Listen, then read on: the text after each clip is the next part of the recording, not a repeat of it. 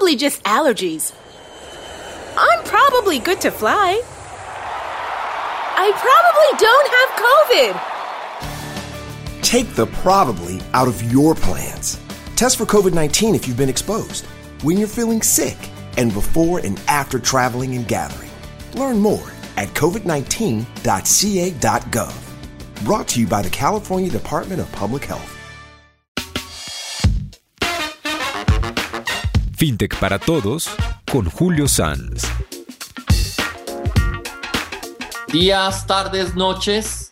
Hoy tenemos un gran invitado, un invitado de escala mundial, Chris Skinner. Es una de las personas más influyentes en tecnología y como comentarista independiente de los mercados financieros y fintech a través de su blog finance.com. Uno de sus libros últimos se llama Doing Digital y comparte lecciones de la transformación digital aprendidas a través de las entrevistas con BBVA, China Merchants Bank, DBS, ING y JP Morgan Chase. También ha escrito otro libro que se llama Value Web, describe el impacto de las fintech y cómo las tecnologías móviles y blockchain están cambiando la faz de las finanzas en la construcción de una Internet que genere valor. Digital Bank, otro de sus libros, proporciona una revisión y un análisis completo de la batalla por la banca digital y las estrategias para que las empresas compitan. Digital Human, lanzado en 2018, se baja en estos temas, pero analiza la imagen más amplia de la digitalización y cómo esto es una revolución, ya que permite incluirlos a todos, desde las llanuras de África hasta las montañas del Tíbet. En su trabajo diario, es CEO de Financer Limited, una firma de investigación y medios de comunicación centrada en fintech y en el futuro de las finanzas. También es presidente de Nordic Future Innovation, director no ejecutivo de la, consultora FinTech 11 y miembro de consejos asesores de muchas empresas financieras y de tecnología financiera. Ha sido votado como una de las personas más influyentes en la banca por The Financial Brand, uno de los fintech líderes que se debe seguir según CTM, Deluxe y Jax Finance. Una de las cinco personas más influyentes en la lista de líderes en seguridad de la información por Bank Info Security, así como una de las 40 personas más influyentes en tecnología financiera según Financial News, The Wall Street Journal y Thomson Reuters. Chris, bienvenido a FinTech para Todos. Es un placer enorme que esté con nosotros, muy contentos estamos nosotros. FinTech para Todos es un podcast dedicado a enseñar eh, qué es FinTech para las personas que no están cerca, para las personas que no son las expertas, sino para que llegue a una gran cantidad de personas. Chris Skinner, well, welcome. Thank you very much for having us. This is a podcast for Latin American audiences. It's centered around people who are not experts in fintech, so they have an approximation to the to the world and have an understanding, but bits by bits. Antes que nada, Chris, cuéntanos de ti un poco, no lo profesional, no no no no la aporte de trabajo, sino como persona. Chris, before we start, we would like to hear a little bit about you as a person, not professionally exactly, but as a, as a being. well, uh, buenas tardes, buenas noches. Um, Lo siento, no hablo español. Um, but I spent a lot of time traveling the world until last year.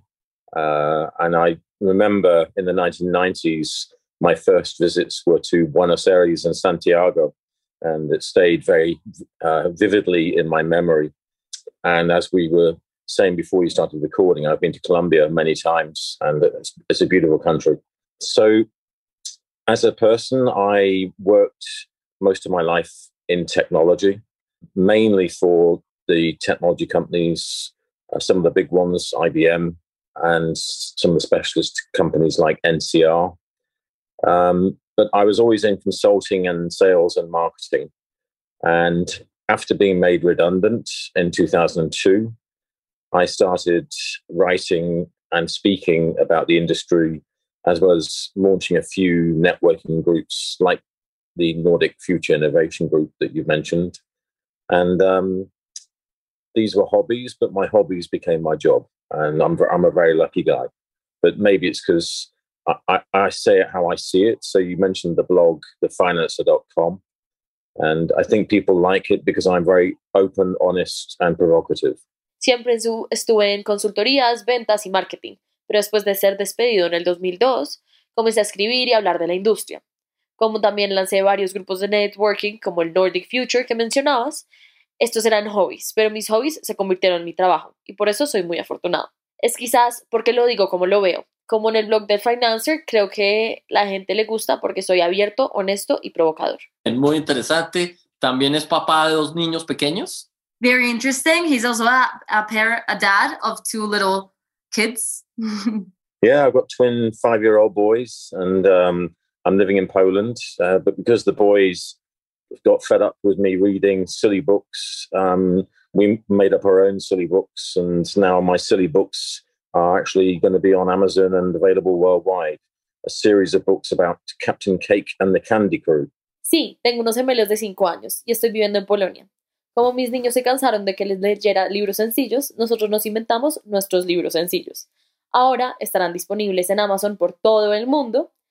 Es una serie de libros de Captain Cake, Capitán Torta y el grupo de los dulces. Excelente. También entonces Chris es escritor de libros para niños que esperamos leerlo prontamente.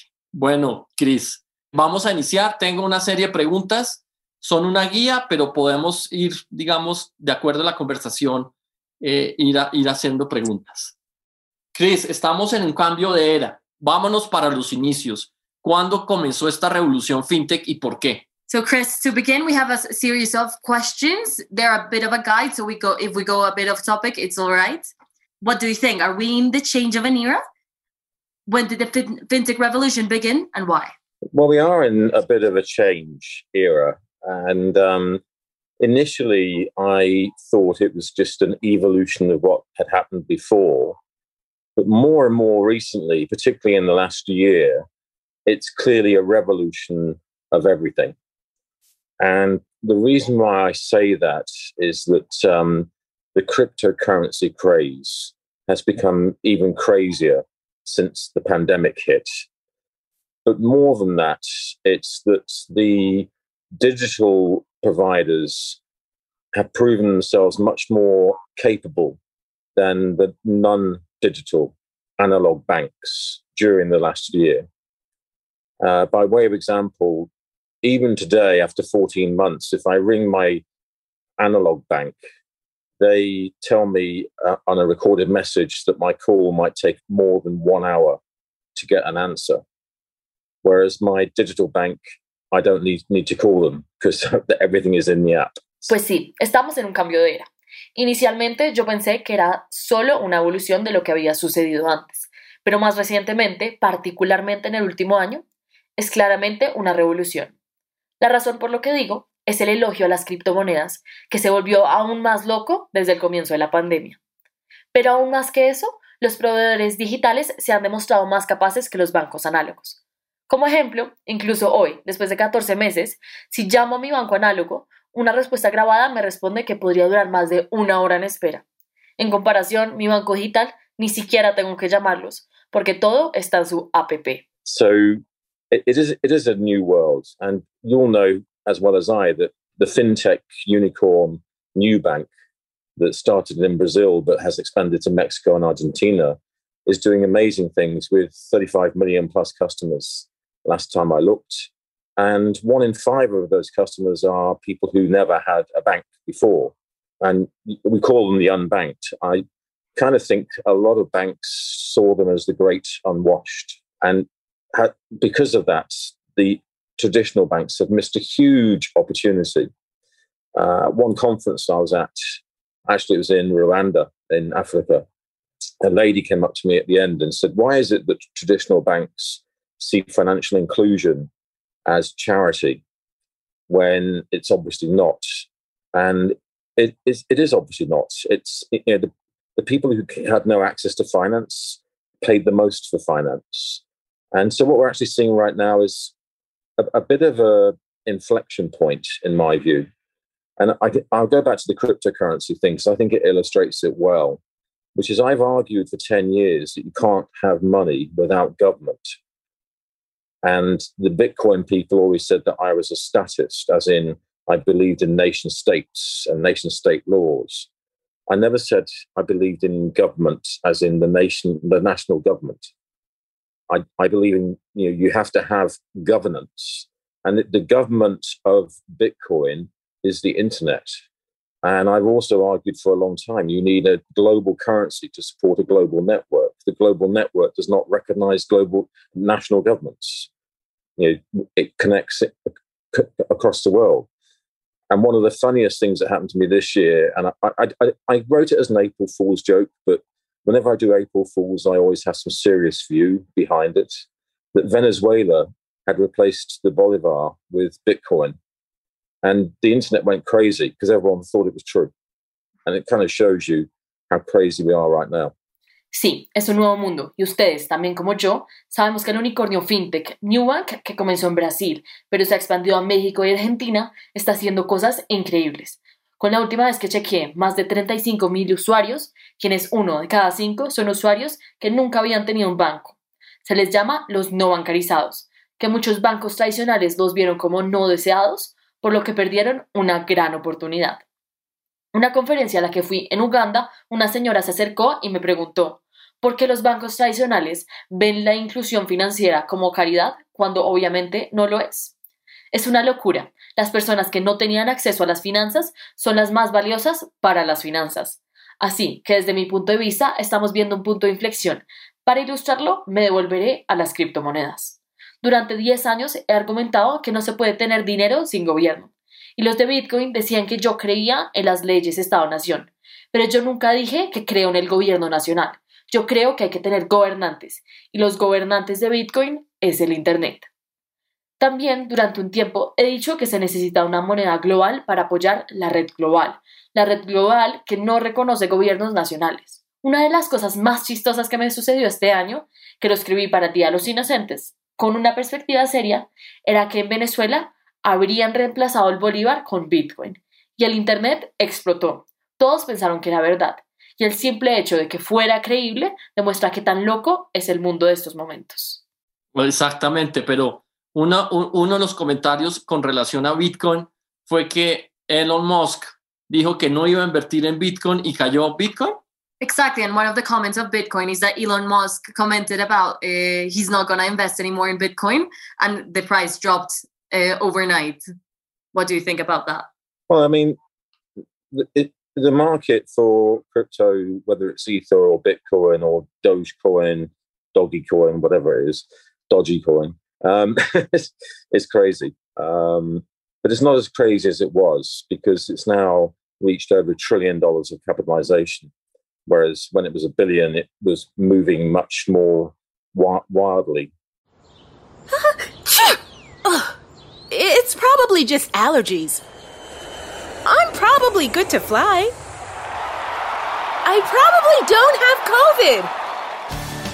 Take the probably out of your plans.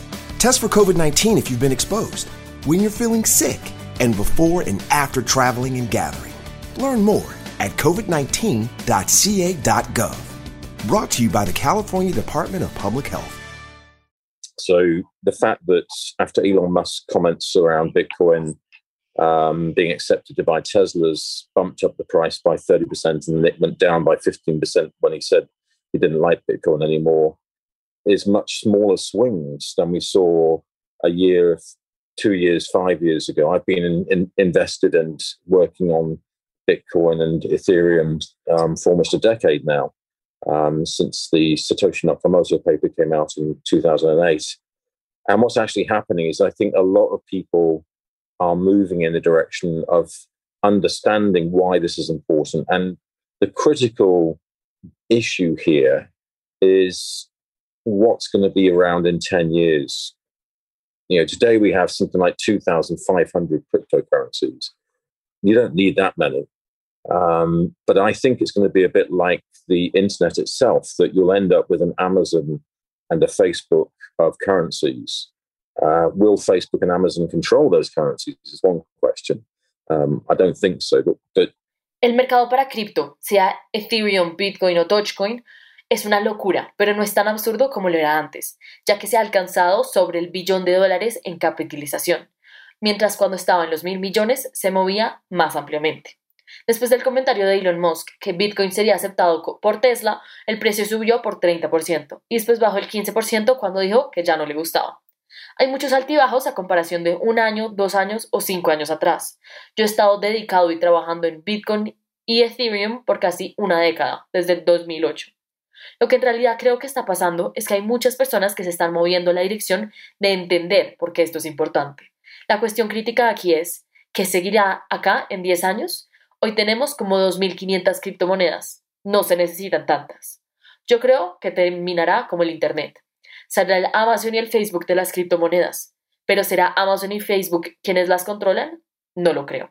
The key construct is very different between Bitcoin and Ethereum. And, and this is where we see the friction in that Bitcoin works on what's called a proof of work model that's very energy consuming and they need to solve the issue with energy consumption. Mm-hmm. In the headlines, there's often a statement that Bitcoin uses more energy because it's coal based um, mining, uh, uses more energy than Argentina and Denmark combined. Um, I think they will solve that.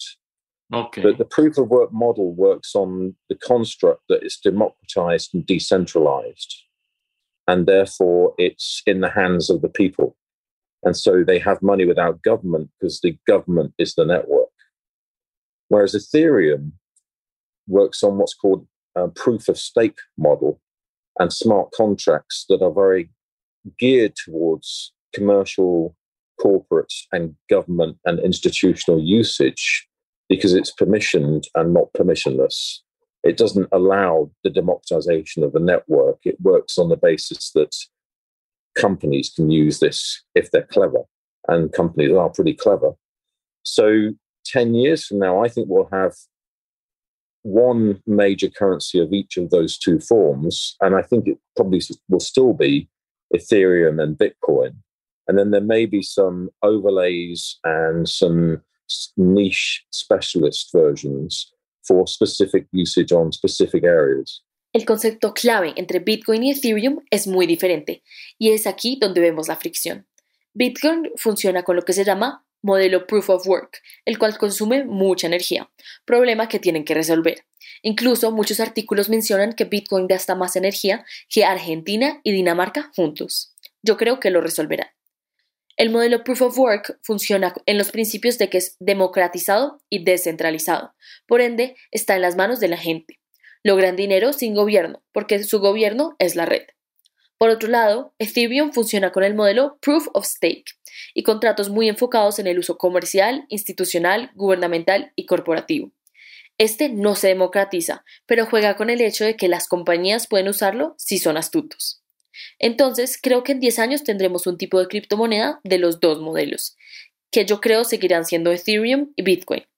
También quizás otros, con niches especializados con usos específicos en áreas determinadas.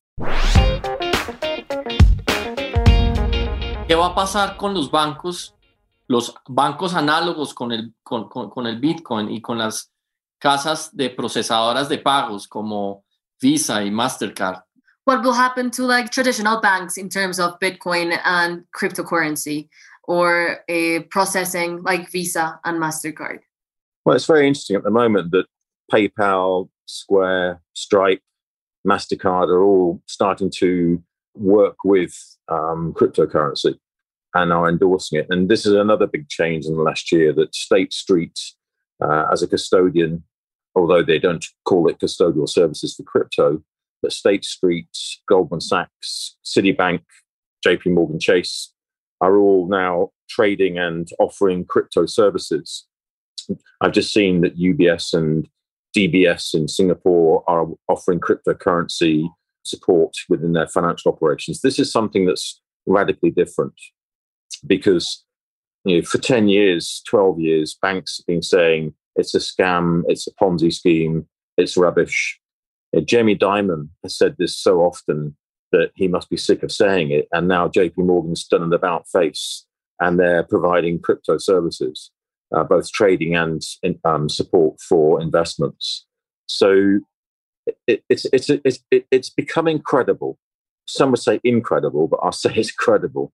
Okay. Having said that, it's still really complicated. And one of the challenges I have for most banks, if I'm in the boardroom or executive leadership team, is explain to me the difference between Ethereum and Bitcoin. Explain to me the difference between a um, digital central bank currency and a cryptocurrency. Explain to me the difference between permissioned and permissionless. Um, explain to me the difference of democratized and centralized. And obviously, no one in the boardroom or executive team can ever answer those questions. And that's the reason why banks have missed the trick, because they don't understand the technology. En este momento es muy interesante. PayPal, Square, Strike, Mastercard están todos comenzando a trabajar con criptomonedas y lo apoyan. Este es otro gran cambio del último año. State Street, Goldman Sachs, Citibank, Morgan Chase ahora están todos ofreciendo servicios de criptomonedas. Esto es algo radicalmente diferente, debido a que por los últimos 10 años los bancos tradicionales vienen diciendo que es una estafa, que es una basura, y ahora ofrecen servicios cripto de intercambio y apoyo a las inversiones se está convirtiendo creíble. Algunos dirían increíble, pero diciendo esto, uno de los desafíos de los bancos es entender la diferencia entre Ethereum y Bitcoin, entre la moneda de un banco central y la criptomoneda, la diferencia entre democratizado y centralizado. Obviamente, nadie en las juntas directivas de los bancos pueden responder con claridad estas preguntas, y es esta razón por la que los bancos perdieron la oportunidad, porque no entienden la tecnología. Ok, ok. Well, very interesting. O, una, otra pregunta es, otra tendencia es la banca invisible o la eh, finanzas embebidas. ¿Esa tendencia está generando que los retail se queden con los clientes? Okay, moving on onward is the invisible banking or embedded finance is a new trend. What does this mean for the customer? Will banks become retailers or will giants such as Amazon and Google become banks? Ah, you're asking the big questions. So um, where we are today is that, um, that I, I don't believe we'll ever see the end of banks. You know, I, the banks will be around forever. And I talk about this a lot in Digital Human that we are seeing a digital revolution that's adding something new to previous structures. Uh, and banks uh, uh, flourished. You know, they, they really succeeded during the industrial era to enable cross border trade and global trade. And that's still required. And banks are more than just some transactional organization with dumb pipes, which is what most people talk about.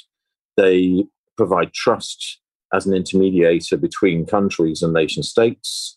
And that's one of the questions that we have to ask ourselves what's happening with nation states? But also, they're a store of value that can be trusted because they're regulated yeah, a lot of people are losing money on the crypto exchanges because they're unregulated. Put it in the bank, you know you can get it back mm. because the government's giving you a license to store. And, and that's a critical factor. That will never go away. Están haciendo las grandes preguntas. Yo no creo que veremos el fin de los bancos. Los bancos estarán por siempre. Hablo mucho de esto en mi libro Digital Human. Estamos viviendo una revolución digital que está añadiendo algo nuevo a las instituciones ya establecidas. Los bancos florecieron durante la era industrial, lo que permitió el comercio global, y esto todavía se requiere. Los bancos son más que una organización transaccional, brindan confianza, son intermediarios entre países y Estados-nación. Esta es una pregunta adjunta que deberíamos hacernos. ¿Qué está sucediendo con los Estados-nación? Los bancos también preservan valor fiable, porque son regulados. Mucha gente está perdiendo plata en transacciones cripto, ya que estos no lo son. A comparación, Si ponen su dinero en un banco, es seguro que lo pueden recuperar. Esto es un factor crítico que nunca se irá. That's why you say that Steve Jobs were wrong with the phrase, with the sentence that uh, uh, people needed service banking instead of banks. Por eso dices que Steve Jobs estaba mal con la frase de que las personas necesitan servicios banqueros en vez de bancos. Well, th th this is the, the core point that you know the, the structure of banking is is dramatically changing. A lot of the banks in many of the um, Anglo-Saxon nations, and I'm, I'm qualifying this because this difference in LATAM and Africa and Asia, for example, are closing branches big time because they believe that people don't need branches anymore. Uh, and actually, there's a big pushback against that because when you think about the psychology of money, if you don't have access to human beings, then it makes you nervous. You, you might feel confident about your money digitally only, um, but you want to know that the bank actually exists as an entity. So one of my favorite stories is CheBanca in Italy, which is um, a bank that was launched as a digital bank in 2008 when the financial crisis hit, has been opening physical branches that have digital furnishing. So you go in, you don't find many people in there. You find a lot of video and a lot of connectivity to um, screens and applications. And th- but there are some people in there as well. And they, when they when they when they were doing that, I asked them, "Why are you opening physical branches?" And they said, "Well, it's not for service or advice. It's our marketing investment for trust." Which I think is a critical point. Mhm. and and it go, it goes with the license to store value and trust and the psychology of money, which is very different to what a lot of the um, challenger neobanks and startups and fintechs and young people understand it. it. It's one of the things I always come back to, which is um, you know banks don't want all the regulations they have because they asked for them. They have them to be safe. ¿Te preocupas por tu familia? Entonces, ¿por qué darles solo huevos ordinarios cuando pueden disfrutar de lo mejor? Eggland's Best, los únicos huevos con ese delicioso sabor fresco de granja, además de la mejor nutrición, como 6 veces más vitamina D, 10 veces más vitamina E y 25% menos de grasa saturada que los huevos regulares, además de muchos otros nutrientes importantes. Así que, dales los mejores huevos. Eggland's Best, mejor sabor, mejor nutrición, mejores huevos. En Marshalls conseguimos ofertas increíbles en regalos increíbles. Suéter de cashmere. Encuentra regalos de marca y calidad para todos en tu lista. Y para ti, perfumes de diseñador. Más marcas, más calidad, más regalos por menos. Marshalls, regala lo bueno. And a lot of young people think a lot of what banks do is stupid, but then wh- when they understand the ropes, they realize why the ropes exist. Uh, we just got one recently with Monzo in the UK, which is in big trouble with customers. Uh, and I just blogged about it because they started with a prepaid card program. And then they converted the prepaid card holders to bank account users when they got their bank license. Now they're closing thousands of bank accounts because they didn't have the know your client AML, anti money laundering documentation for those prepaid card bank account users. And it's causing a huge customer backlash that's hit the mainstream media saying Monzo's stealing our money, Monzo's closing accounts for no reason. I, I know the reasons, but it's the naivety of a startup that doesn't realize why banks are regulated the way they are. Este es mi punto central. La estructura de la banca está cambiando drásticamente. Varios de los bancos en países anglosajones están cerrando franquicias físicas en cantidades, porque creen que la gente ya no los necesita. Por supuesto, hay una gran oposición. Si consideramos la psicología del dinero, si no hay acceso a seres humanos, nos pone nerviosos. Podrás sentir confianza en tu banco digital, pero quisiera saber si el banco realmente sí existe como una entidad. Es una de mis historias favoritas, el Che Banca en Italia, un banco digital lanzado en el 2008 cuando golpeó la crisis financiera. Está abriendo bancas físicos con amoblamiento digital, así que entras y no se encuentra mucha gente, pero videos, pantallas y aplicaciones. Yo les pregunté, ¿por qué? Dijeron que era no por ofrecer servicios de aconsejamiento, pero una inversión para generar confianza. Va de la mano con la licencia de guardar valor y confianza con la psicología del dinero, lo cual muchos startups y jóvenes no entienden. Es una de las cosas las que sigo volviendo. Los bancos tienen todas las regulaciones no porque las pidieron, sino para estar seguros. Y muchos jóvenes piensan que lo que hacen es estúpido. Pero cuando en- entienden las reglas, entienden por qué éstas existen. Ok, muy, muy, muy, muy cierto que los bancos tienen la historia y tienen eh, eh, el pasado que enriquece y los fintech tienen la, la innovación, la- los nuevos servicios. Yes, very true. Because the banks have like the history and the tradition that makes them like very valuable, and the fintech has the the very transformative views of it. Yeah, but the, the, the bit that is critical here is, you know, you don't have 15,000 new companies in finance using technology, um, funded heavily to multi billion dollar valuations for no reason. So, what's actually happening is that a lot of fintech is stripping away bad banking, and the bad banks don't realize how they're doing that. Uh, my favorite example is Stripe because they're one of the biggest unicorns. And Stripe only exists because they solved a thing that banks do badly, which is small businesses and merchants online trying to organize payment and checkout. And they solved that through a seven line application programming interface and API. And there are many other examples. In fact, what I regularly say is that the fintechs that do best either solve the things that banks do badly using simplicity of the technologies we have today, or they uh, focus on markets that banks didn't serve because they they couldn't afford to until we had the technologies that we have today.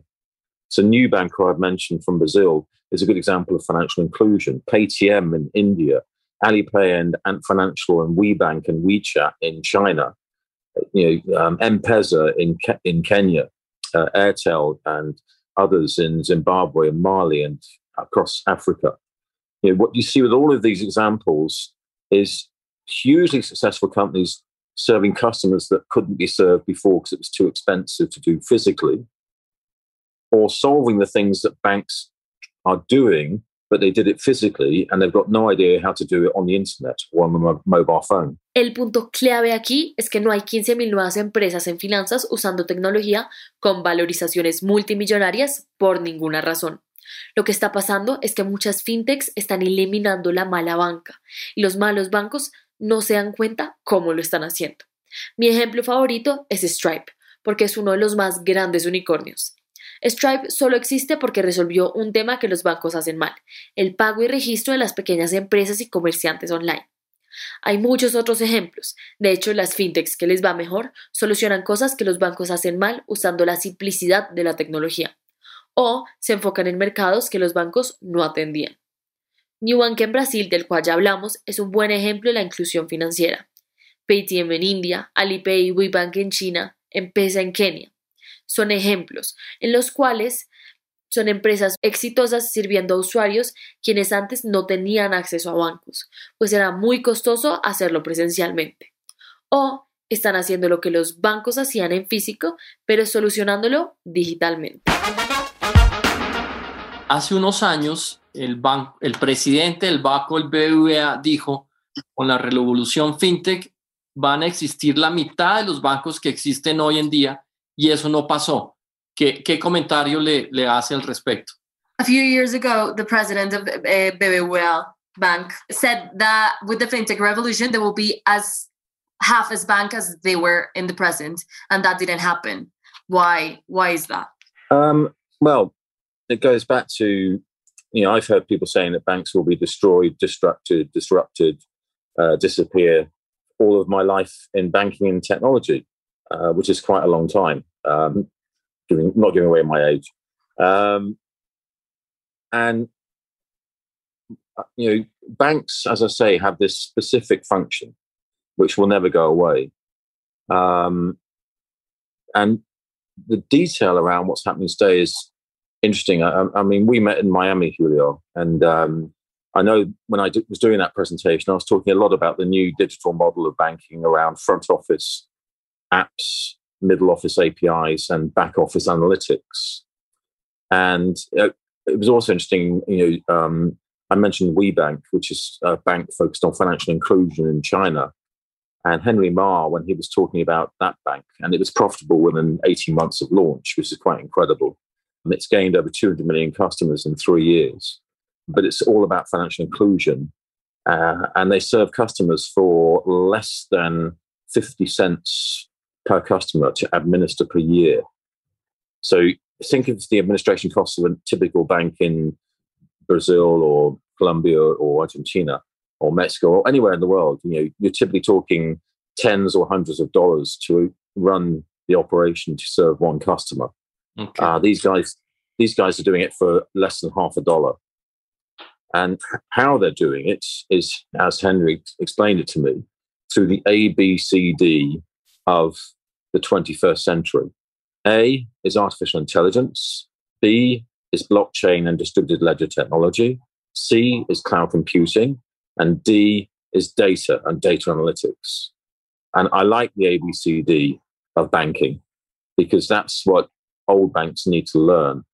But they'll never get there if they don't change the business model to the front office apps, middle office APIs, back office analytics, using the ABCD to get costs down to less than half a cent a year. He escuchado a varias personas decir que los bancos serán destruidos y desaparecidos. Toda mi vida en la banca y tecnología, que es bastante, sin revelar mi edad. Los bancos tienen una función específica que nunca desaparecerá y lo que está pasando hoy en día es muy interesante. Julio, nos conocimos en Miami y en la presentación que estaba dando hablé mucho sobre el nuevo modelo digital bancario, alrededor de apps, interfaz de programación de aplicaciones y análisis. He mencionado WeBank, un banco que se enfocó en la inclusión financiera en China. Era rentable incluso solo 18 meses tras el lanzamiento, con más de 200 millones de clientes en tres años. Se basa en la inclusión financiera y sus clientes les cobran menos de 50 centavos de administración por año. Entonces, piensen en un costo de administración en algún banco tradicional, en Brasil, Colombia, Argentina o México, incluso cualquier lugar del mundo. Estaríamos hablando de cientos de dólares para ejecutar la operación de un solo consumidor. WeBank lo está haciendo por menos de la mitad de un dólar. ¿Cómo lo están haciendo? Por el ABCD del siglo XXI. A. Inteligencia artificial. B. Blockchain. C. Computación en la nube. Y D. Análisis de datos. Me gusta el ABCD porque es lo que los viejos bancos deben aprender. No llegarán ahí si no cambian su modelo de negocio, a la oficina frontal apps, oficina central interfaz de programación y el back office de análisis. Y así disminuirán costos a menos de 50 centavos al año. Perfecto. Eh, otra pregunta. ¿Veremos el, el, banco del futuro un banco global, no, no por países, como tal vez Revolut está queriendo ofrecer una banca cross-border, una banca por encima de, los, de, los, de los reguladores? Do you think in the future we'll see a global bank, not divided by uh, nations or countries, but like bank, Revolut? Bank uh, offering globally is will be possible one day. Um, I mean, it is possible. I think the issue is um, a lot of national laws are still too complex to deal with. Thomson Reuters say that on average, for a global bank like Citi or uh, JP Morgan Chase, they deal with a change in a regulation every 18 minutes. Every I don't, I, yeah, I don't think a Revolut could, could deal with that. But I think what is going to happen is we're going to see uh, more narrow regulation or micro regulation, if you prefer, around an API or, or, or an app or an analytic usage, uh, around data sharing, around merchant payments online, etc and that you may see global platforms doing niche services, as we are with the Revoluts, the Squares, the Stripes, uh, the eToros of this world. And eventually, probably some of those companies are going to work together to roll out a super app.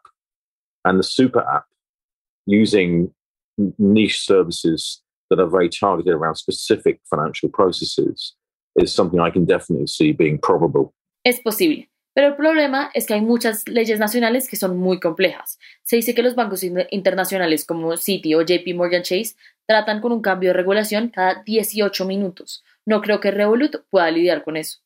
Lo que creo que va a pasar es que vamos a ver más microregulaciones para el uso de datos, la interfaz de programación, entre otros. Y quizás se podrán ver plataformas globales realizando servicios niche, como Revolut, Strike o eToro. Eventualmente, probablemente, algunas de esas compañías aceptarán trabajar en conjunto para sacar una super app.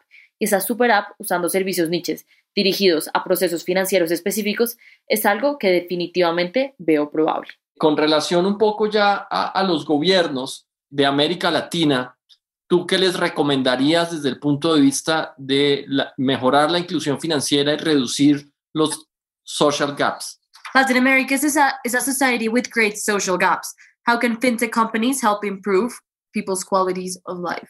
Well, I think it's um, you know, for me, I, am very optimistic about how technology is changing people's lives.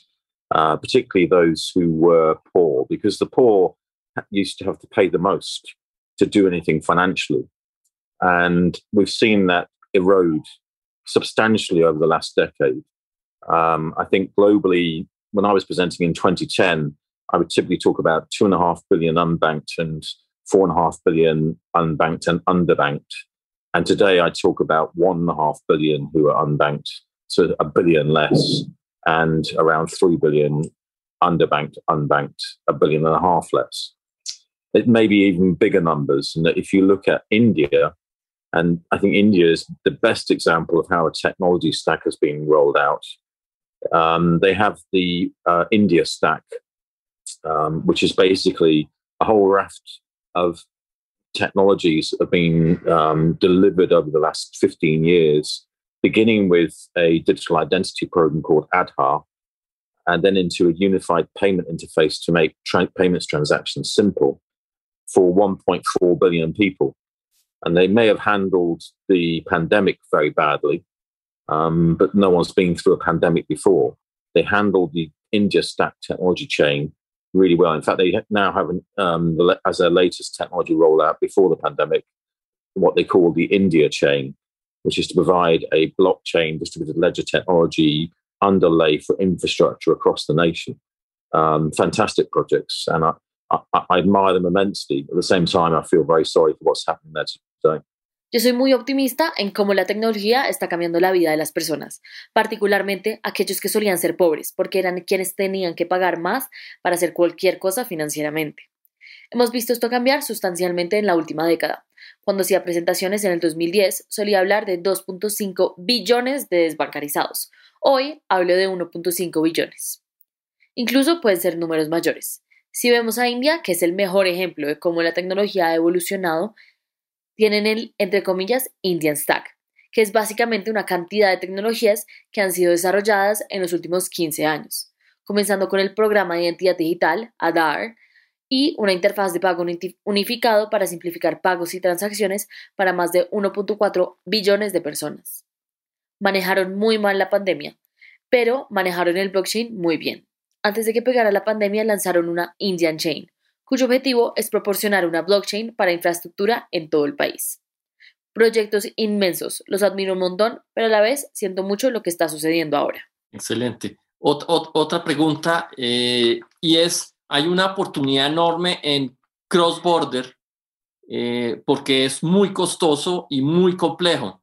¿Qué, qué, qué, qué, ve que puede suceder ahí? There's an immense opportunity in cross border because it's very complicated and very expensive. Do you see any opportunities there? Well, we just touched upon um, the idea of a super app for finance combining many specialist um, fintech services. Uh, so that's a huge opportunity for cross border. Um, and in fact, I think a lot of people, because um, they don't understand banking, they don't realize that there's layers. It's not just a homogenous market. You know, you have investment, corporate, private, wealth management, retail, insurances, uh, many services that go around finance. Uh, and I think the biggest opportunity is to find, um, if you're a bank, the way to partner with companies that are doing what you do badly and they do it well before someone else partners with them.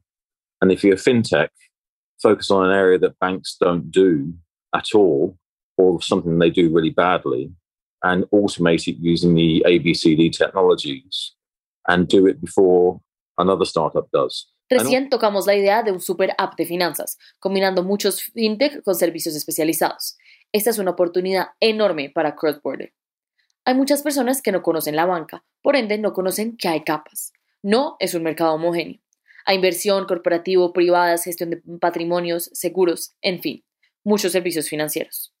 Yo creo que la mayor oportunidad para los bancos es encontrar compañías que hagan bien lo que ustedes hacen mal y asociarse antes de que alguien más lo haga. Y para los fintech es enfocarse en áreas que los bancos no hacen o hacen muy mal y automatizarlo usando tecnologías ABCD antes de que otro emprendimiento lo haga. And also what's been interesting for me is um, when you see some fintechs doing something really well, like a Stripe or a Square. Um, I, or I, I find it really interesting how many uh, imitators appear in other nations if they can. So, by way of example, um, there are versions of Klarna in many countries across the world today, buy now, pay later. But Klarna was one of the originators. There are many versions of Stripe that I've seen around the world, but they are existing in specific countries just for those countries. So they're not trying to go global, they're trying to imitate something that's doing well somewhere else and bring it to the, their nation states. And I've also been surprised because and there's a friction between governments and the economy and the financial institutions and technology because some governments are trying to resist this march of the ABCDs of technology.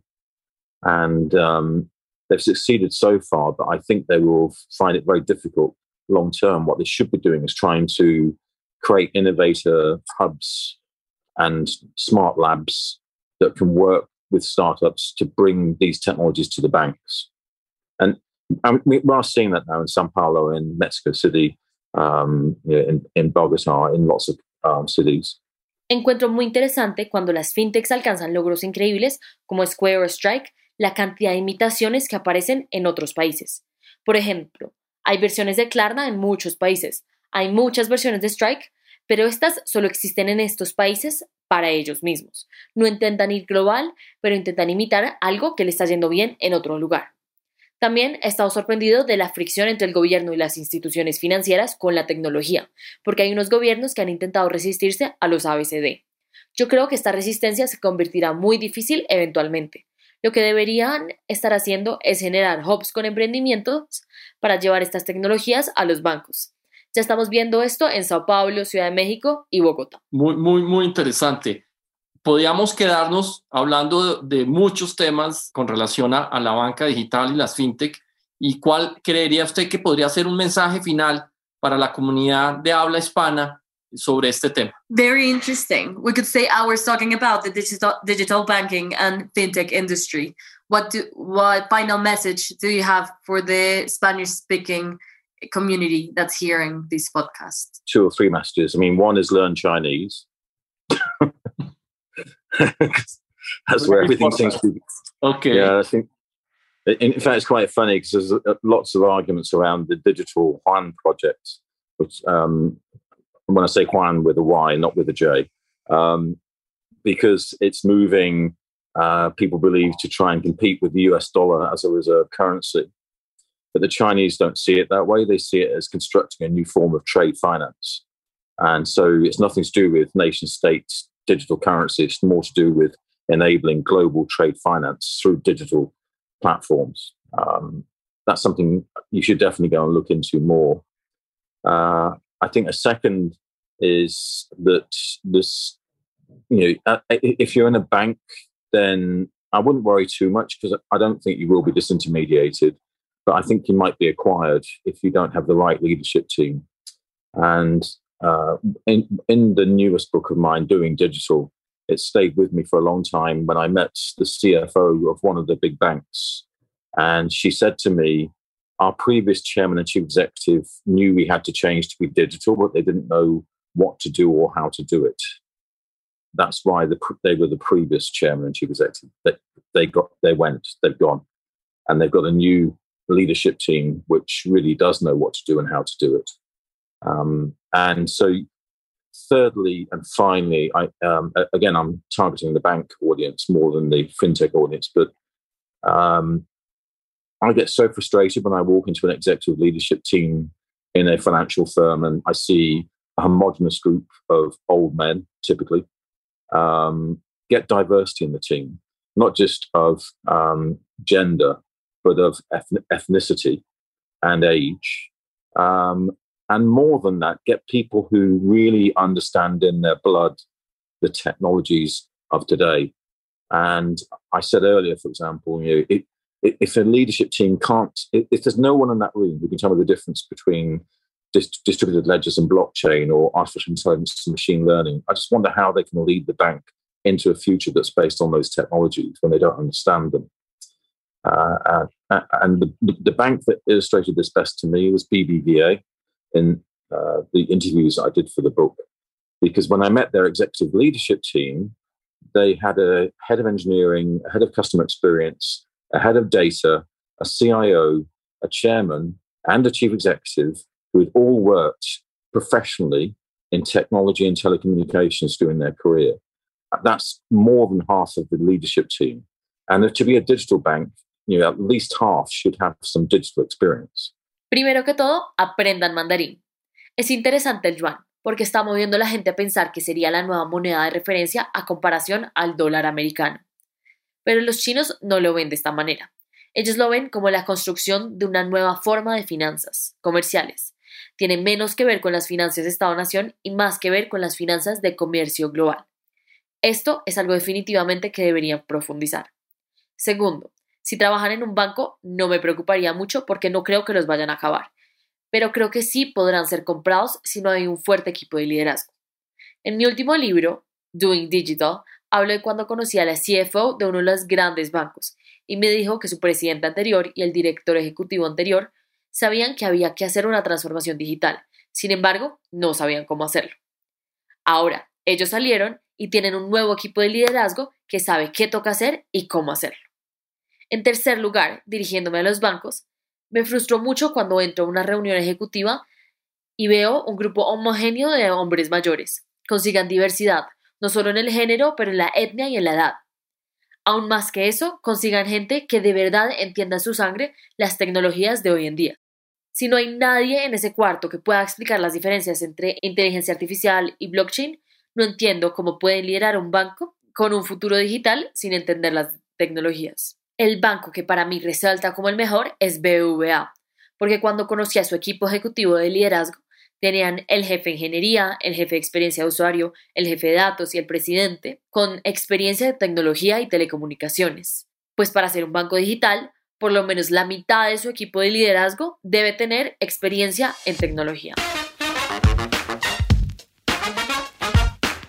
Excelente.